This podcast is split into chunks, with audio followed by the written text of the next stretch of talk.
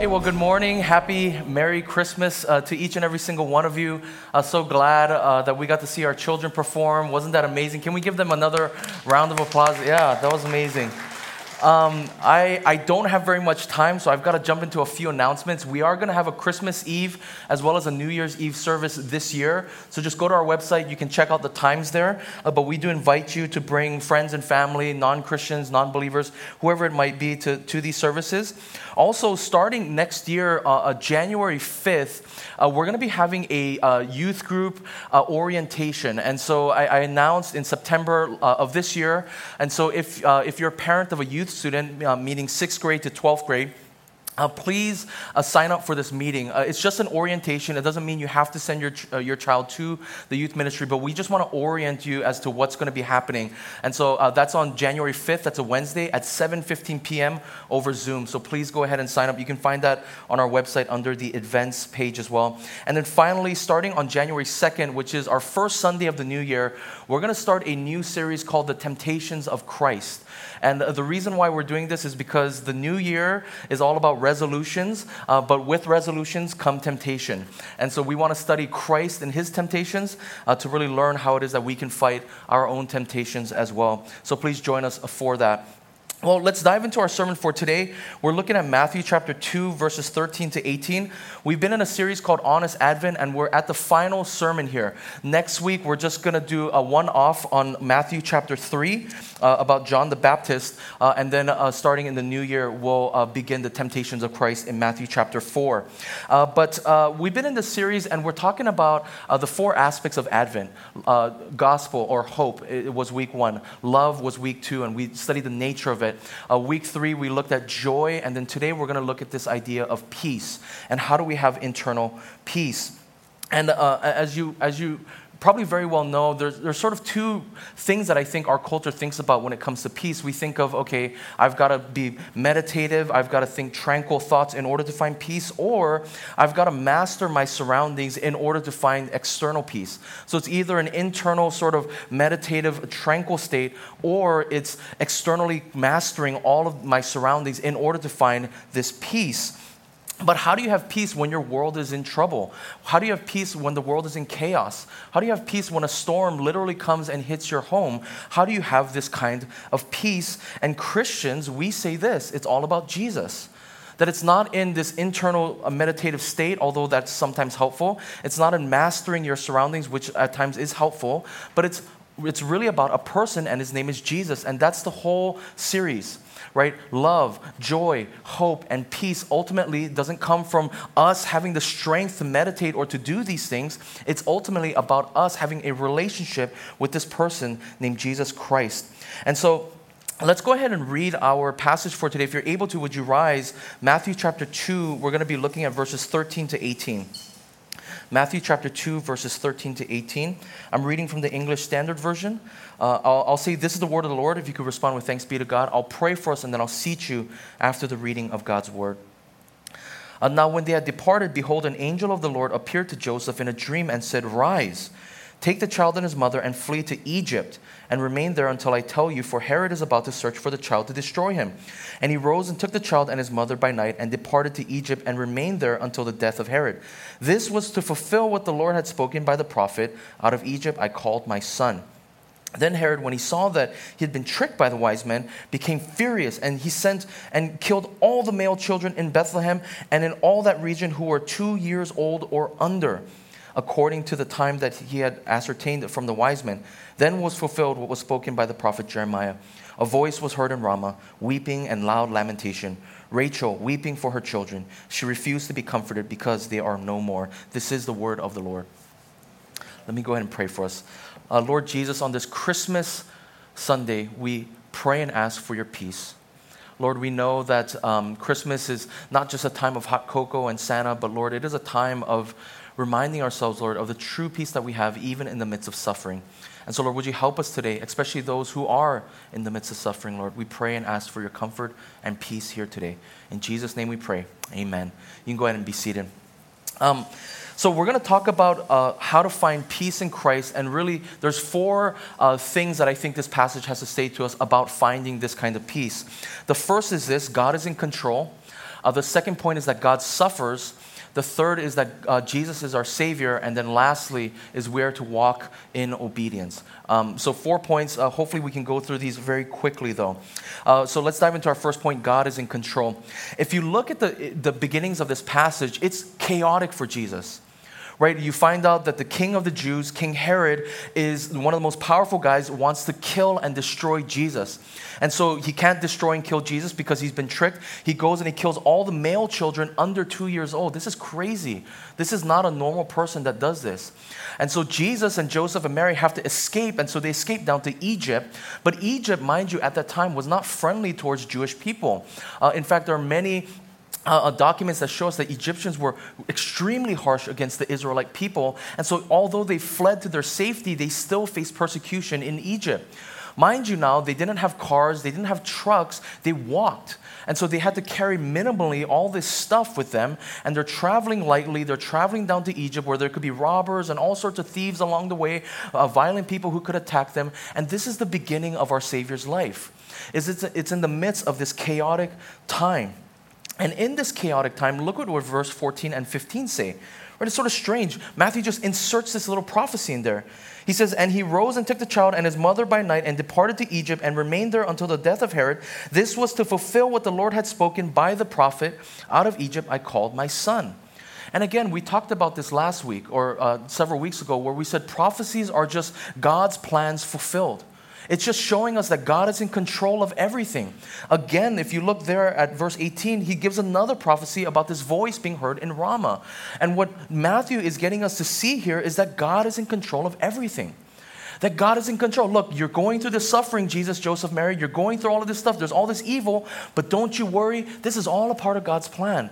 Don't worry. In the midst of a storm, in order for us to have peace, it's not about looking inwards, it's not about controlling our external circumstances, but it's understanding that God is in control of all things. And yet, here's the thing I, I oftentimes find in our culture is that we oftentimes, in the midst of suffering, we oftentimes remove God and we think the best solution is to say, well, God is not in control, God is not good, God is not even there in order to alleviate ourselves from this suffering. I see this all the time. And what ends up happening is they, they say, How can a good God allow evil and suffering in this world? So therefore, I'm not going to believe in God any longer. And yet, this is contrary to what the scriptures tell us. This is contrary to logic itself. I mean, imagine this for a moment. Imagine you're on a plane, and all of a sudden, the plane starts shaking in turbulence right? It's just going crazy, chaotic. Would it be more comforting for you to know that there is no pilot there in the cockpit? Right? Oh, it explains the turbulence. I know why there's turbulence now because there's no pilot. Would that bring you comfort and peace? Would that, would that solve your problems at that moment? Or would it be better for you to understand hey, there is a good pilot in this cockpit who's going to take us through this incredibly difficult time? And you know what people oftentimes do in suffering is they abandon their belief in God. And yet, if you abandon your belief in God, then there is no purpose for your suffering.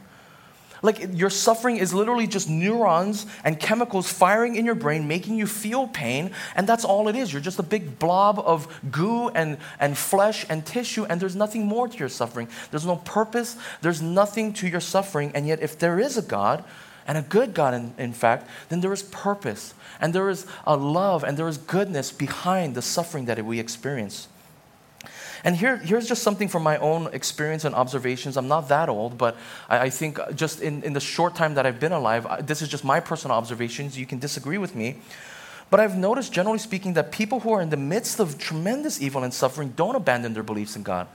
They actually run towards God, but it's actually people who oftentimes observe suffering from a distance, who are actually not in the midst of suffering, that oftentimes have the most logical questions about God and suffering. And so let me give you a real personal, close to home example. Uh, I asked um, this particular church member if I could share about his life, and he gave me permission to do so. But Paul Brockway, he's sitting right there. Uh, he's been with our church for about two and a half years now. And there's two things you need to know about Paul, and two things that uh, really stand out if you have lunch with Paul, if you ever sit with Paul, uh, is really two things. One is that Paul has probably suffered more than anybody else in this room. That's hands down. He's probably suffered more than anybody else in this room. And, and uh, very recently, a few years back, he was diagnosed with Parkinson's. And I don't think I need to go into the details of Parkinson's. And yet, you would think that somebody who's diagnosed with this would say, you know what, God is not in control. Uh, God sucks. Why would He do this to me? I'm going to abandon my beliefs. And yet, here's the second thing you know, need to know about Paul is that Paul loves the sovereignty of God, the fact that God is in control all the more. In fact, I challenge, I dare, I challenge anybody in this church to love the sovereignty of God more than Paul does. I've literally never met anybody that loves the sovereignty of God more. In fact, whenever I preach on the sovereignty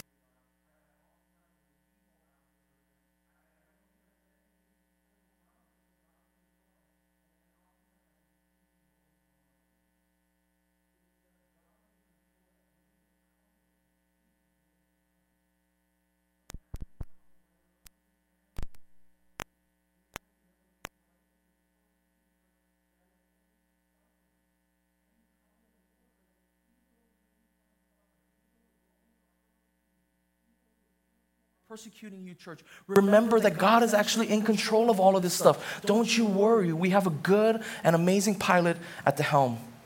And friends, if we want peace, everlasting peace, peace that this world cannot understand, it begins with starting that understanding that God is in control. Let's move on to our second point God suffers. Uh, again, there are two prophecies here, okay? Let's move to the second prophecy now. Uh, in verse 18, it says this A voice was heard in Ramah, weeping and loud lamentation, Rachel weeping for her children. She refused to be comforted because they are no more. Um, uh, very quickly about prophecies, uh, my Old Testament professor said prophecies have two fulfillments, or oftentimes will have multiple fulfillments. So there's a, a, context in which the prophet is speaking to, and then there's sometimes an unknown even uh, use of this prophecy that the prophet doesn't know about that God has in store. So one prophecy can have multiple fulfillments, in other words. And this is one of those cases when Jeremiah, in Jeremiah chapter 31, when he's speaking this pronouncement, he's talking about the Jewish people being exiled, and he's seeing, the Jewish people have just seen their homes burned, their temple burned, their loved ones killed and smashed to the ground. And Jeremiah gives this prophecy saying, Look, Rachel laments, Rachel herself cries. And here, Matthew is picking up on this and saying, Look, this prophecy is fulfilled in Christ again because when these children are destroyed by King Herod, we hear Rachel once again weeping. Now, if you remember your Old Testament, who is Rachel? Rachel was the wife of Jacob who ends up changing his name to Israel. He's the father of Israel. And the reason why Jeremiah uses Rachel here is because he's saying Rachel is the mother of Israel. She's the mother of all of Israel. Because if you remember, Jacob had two wives, Leah, but he also had another wife, Rachel, and Rachel was his favorite. And Rachel ends up having two children, Joseph and Benjamin. Joseph ends up having, uh, Joseph ends up becoming the father of two tribes, Manasseh and Ephraim, and Benjamin, of course, the tribe of Benjamin. Well, Joseph tribes end up going to the north. Israel gets separated into two kingdoms, uh, northern, southern. Joseph goes to the north, Benjamin goes to the south. And if you see there, right, she's the mother over all Israel because one of her children went north, one of her children went south. And so what Jeremiah is saying here is look, the mother of Israel herself, although she is dead, is weeping because this catastrophe is so incredible. In fact, if you look there, it says Ramah. Ramah was six miles north of Jerusalem, and Bethlehem, which is where all these children are being killed, is six miles south of Jerusalem. So there's 12 miles between these cities, and it is a very long way. And so what, what Matthew is saying here is look, this, this tragedy, this suffering is so great that this dead woman, who is the mother of all Israel, who's in the ground, who's buried in Ramah, we can even hear her cries coming from the ground because this is how great this suffering is. The suffering of Israel is so great that the mother of Israel can, can be heard crying over her children. If Rachel weeps, don't you think God weeps? In Isaiah 49 15, it says this Can a woman forget her nursing child that she should have no compassion on the son, of her womb? Even these may forget, yet I will not forget you. Here's what God is saying God is saying, Look, a mother's love is the strongest love on planet Earth. And yet, even sometimes moms can forget. Even sometimes mom can be um, non compassionate to towards their children. And yet, God, He says, I will never be that way. I will never, ever forget you. If Rachel weeps, don't you imagine that God weeps as well? And the scriptures are rich with this. Right? Jesus weeps in the Gospel of Luke over Jerusalem. Jesus weeps when his friend Lazarus dies. The book of Ephesians tells us that the Holy Spirit grieves a lot. And I know it's strange for us to believe that God cries, but this is what the scriptures tell us is that he weeps in our suffering. That He weeps right alongside of us. And I think oftentimes the reason why we can't imagine God weeping and crying over His people is because He's God. I think it's hard for us, right? We're like, God weeps? Why would He weep? Isn't He God? Couldn't He just stop my misery and my suffering? Why would He weep then? If He's weeping, can't He stop it? And yet, here's the thing I think we all understand this. God can desire something that causes suffering, and yet at the same time, He can be in control, and yet at the same time, He can weep and mourn over that. Let me give you a very clear example, something that, especially parents, we all know this, right? When my son Josiah was first born, they told us, hey, you know, uh, he has a tongue tie, right? He can't latch on as well as other babies can, so we're gonna have to cut his tongue. And so I, you know, they, they take me to this room. They take my son Josiah. By the way, he was a little premature. He was barely five pounds. I think he was like four pounds and like 15 ounces. This tiny little baby. I get ushered into this room. The doctor tells me, hey, don't you worry. There's going to be a lot of blood, uh, but don't you worry. It's fine. I, I see my son being placed on this thing. They don't put him to sleep. They don't give him any anesthesia, right? They just go in there and they clip his tongue. And all of a sudden, all this blood, I, apologize, starts gushing out of his mouth. And in that moment, I'm like panicked. I'm like, even though he warned me, like, this is going to be hard to watch, I, I, I'm like, what are you doing? And I started mourning and weeping inside. And yet, now, if you ask me, Eric, is this your desire? Is this your will for your son's tongue to get cut? Yes. Am I sad about that? Yes, absolutely. I can have a will and a desire, and yet at the same time weep and mourn, and God is the same exact way. Two things can be true at the same time. Something can be in my will, and yet I can weep and mourn. And all I'm trying to say with this is that it is possible for God to be good, God to be in control, sovereign, and yet weep and cry over his people suffering. Look, and if you're going through a difficult season of life and if you are suffering, remember that God suffers with you. That when you cry, He cries. That when you weep, He weeps. That when you mourn, He mourns. That He suffers alongside of you. And this should bring us peace. Look, a lot of times we as people, we, we see injustice, we see suffering, we see the Midwest and the South being devastated, we see refugees running for their lives, we see uh, uh, injustice everywhere, and we meet, weep and mourn. And yet somehow we think we're better than God. Like, don't you think that God looks at this injustice and weeps and mourns over it and cries? He suffers alongside of us. You are not alone in your suffering, God is suffering with you. And in fact, I think that this is the very reason why Matthew puts this in the gospel. He's telling the persecuted church again look, do you understand? Do you understand that, yes, you are being persecuted by the Romans, you are suffering, your documents are being burned, your people are being killed, and yet, remember Jesus. As soon as he was born on the face of this planet, he just started suffering. He was persecuted from the very beginning. King Herod goes after his life. All these people try to kill him, get at him. He is a refugee at the very beginning of his life. Remember that he suffered alongside you. He does not leave you alone in your suffering, he's suffering with you right this moment. And in fact, I would say that our Lord knows our suffering better than we do. Let's move on to our third point. Jesus is our Savior. You know, there's something interesting going on in this passage that uh, a lot of uh, uh, Matthew scholars pick up on, and it's not uh, uh, there for everyday readers, but, but if you have read through the Gospel of Matthew, you might kind of notice it's kind of strange about the Gospel of Matthew. And, and it's, it's here in this passage pronounced all the more, which is this Jesus is the greater Moses. Jesus is the greater Moses. Uh, look here, right? If you look at the passage, there are words being used here like this, right? Joseph, dream. Where, where does, what does that remind you of, right? Genesis, Joseph and his dreams and the technicolor coat, right? Uh, and what, what happens with Joseph? He goes to Egypt, right? Uh, and just like the book of Genesis, right? What happens at the end of that story is that all the Israelites end up in Egypt. And if you look here, right, just like Moses, right, what happens in the book of Exodus, right? Moses is being persecuted. He flees to Egypt. And what happens in Egypt is he's saved, right? He, he stays there. And then out of Egypt, here comes this guy named Moses. And in the same way, right, at the beginning of Jesus' life, he's being persecuted just like Moses was. He flees to Egypt, and then now out of Egypt, he's being called. Out of Egypt is now going to come this salvation. And up until this point in Israeli history, Moses was seen as Israel's greatest savior.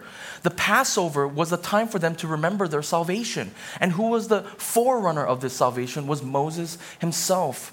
And yet, what Matthew is telling us here is that Ma- Moses is just a foreshadow of what Jesus is going to come to do. That Moses came to save the people out of slavery, and yet Jesus is going to come to save not just our bodies, but our souls. Moses would come and give the Ten Commandments, and yet Jesus would give us an even greater commandment to love God and to love people. Right? Moses would save them through his staff raised up high, but Jesus would save us through his body being raised up on the cross. And over and over again, this theme of Jesus being the greater Moses is there. And all this is say that Jesus is our ultimate Savior, that He has come once to die for us on a cross, to die for our sins, and yet He's coming back again. And this, friends, should bring us peace.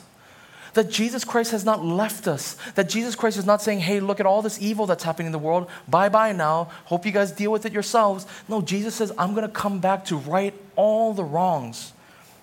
And friends, this should bring us peace. You know, whenever I turn on the news these days, I'm just so crushed in my spirit. You know, global warming, I, I listen to this podcast on how global warming is just going crazy and nuts and how there's virtually, basically, maybe no hope for humanity at some point right? You turn on the news and you find out that there's a storm that hit the Midwest and the South. You turn on the news, you find out that, uh, you know, conservatives are hating liberals and liberals are hating conservatives. You find out that there are wars everywhere. You find out that people hate each other, they're greedy, they hoard, and there's, you know, uh, just all sorts of evils happening in our world. And I, and I, and I really, I, I get bogged down and I'm like, man, there's no hope for us. We get smarter and smarter every year, and yet, even though we've invented great pieces of technology, we've also decided to create better ways to kill each other. Like before, with a sword, you could only kill one person at a time. Now we can kill millions of people with a bomb.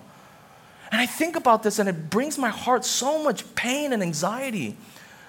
And yet, when I think again that Jesus Christ is coming back, friends, He's coming back to cancel out all the evils of the world, to put things back right, that He is in control, that He is sovereign, and He's good, and He has a plan for us all, friends. It brings me peace to remember that I don't have to cure everything, that we don't have to cure everything. All we need to be is obedient to Him and let God be in control. And this brings me peace, friends. And I pray that the coming salvation should bring us peace as well. You know, um, uh, uh, I, I, think several summers ago, uh, my family and I went out to Suncadia. Uh, and uh, at Suncadia, it's, it's uh, if you don't know, I think it's east of here, a little southeast of here, but it's a great little vacation area here in Washington. And uh, there's a, I think there's a lake, or I don't know if it's a lake or river or whatever, but it's a lake. It looks like a pretty big body of water. But uh, I took my son out there to uh, go kayaking. And so we go out there, we're kayaking, we're having a great time. But as we're beginning to kayak, the winds and the waves begin to pick up. It reminds me of that Peter story, right? Like literally the winds and the waves start to pick up. And we're on this canoe or this kayak, and I'm paddling, and I'm like, it's getting worse and worse. And I feel the boat actually being pulled outwards by the current. So I start to panic. So I start rowing in. I'm like, okay, Josiah, we gotta go back home. We gotta go back home, right? And I didn't want to capsize because at that time, I, and this was my stupidity, was I didn't put a life jacket on him. And so we're rowing. He's, he was probably like two or three years old at the time. I'm rowing. I'm trying to get back to shore safely when all of a sudden this wave hits me and we capsize. And I remember I, we flipped over. I came out from underneath the water. First things I'm looking for Josiah.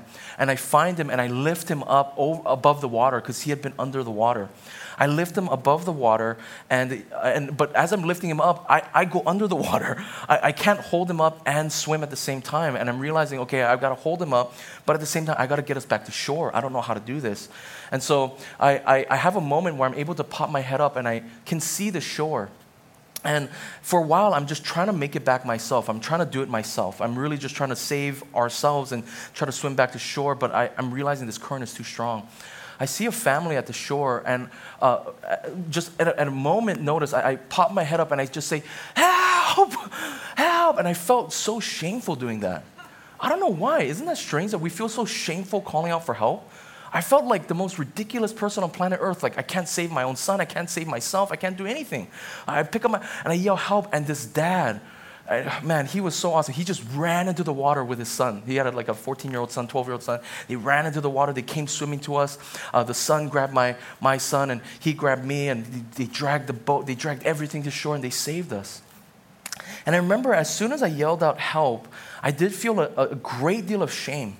I felt like I failed as a father. I felt like I failed as a parent. I felt like I failed my son. And yet, at the same time, I remember as soon as I saw them dive into the water, I literally felt this peace and this hope fill up my, in my heart. Help is coming, help is on, is on its way. They're going to come and help us. Don't you worry. And, friends, in the same way, although we're drowning in our sins and our evil, the things that we've done to ourselves through our sins, there's a Savior that's coming. He's going to come and He's going to rescue us. He's going to rescue us and He's going to complete the work that He did on the cross for us. And this, friends, should bring us peace. Lastly, and just very quickly, point number four everything I talked about is all about God and Jesus. It's all centered upon Him. But there's one thing that we can do personally to find peace. And it's really this we are to walk in obedience.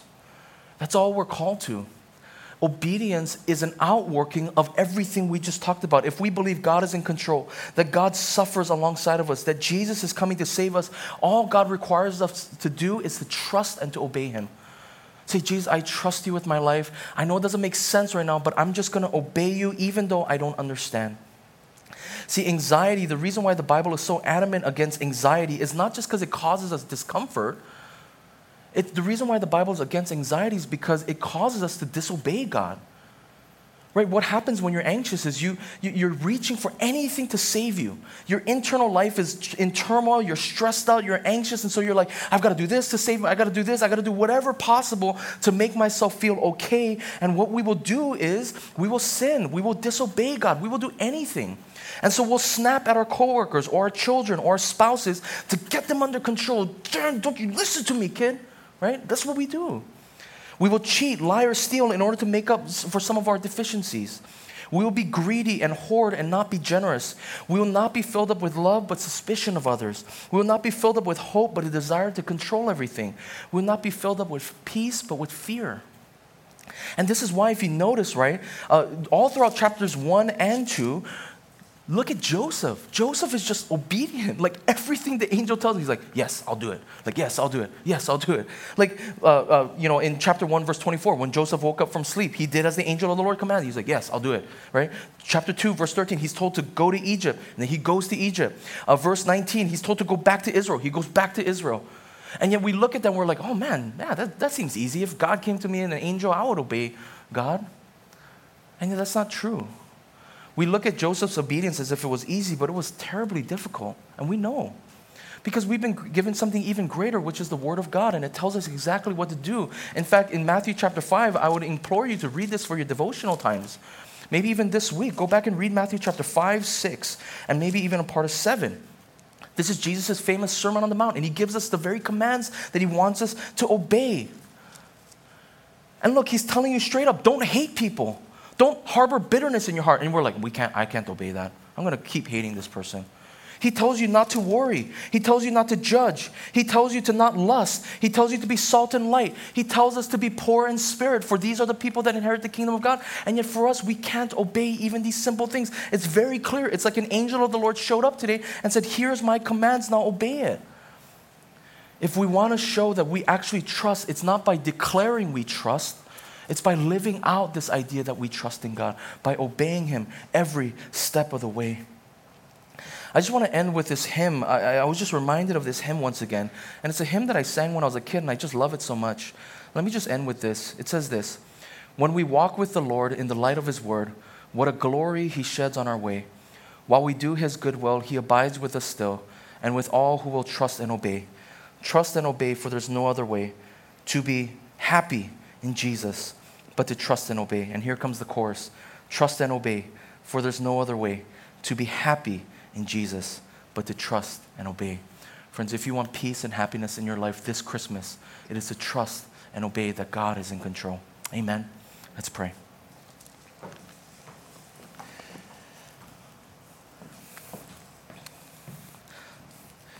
Lord Jesus, I, I, I know that there are people in our midst, Lord, who are going through a tremendous time of suffering. And Lord, maybe their world is feeling chaotic right now. Maybe their family lives, maybe their, their work lives, their relationships might be in chaos. Maybe their finances are in chaos. And Lord, in the midst of this time, in this midst of this Christmas season, as we remember Christ Jesus, would you help us to remember as well that He is in control? that He is sovereign and He's good. Lord, help us to remember that you are a good God, that you shed your blood on a cross for us, and that although it looked like you were defeated, you indeed had victory. And although it looks like we're defeated today, Lord, that you are coming back to win victory on our behalf. And so, Lord, would you provide us the peace and the comfort that we need to walk into this new year, to walk out of this old year and into the new, and to really worship and glorify you. We thank you, Lord. In Jesus' name we pray. Amen. Let's all stand together.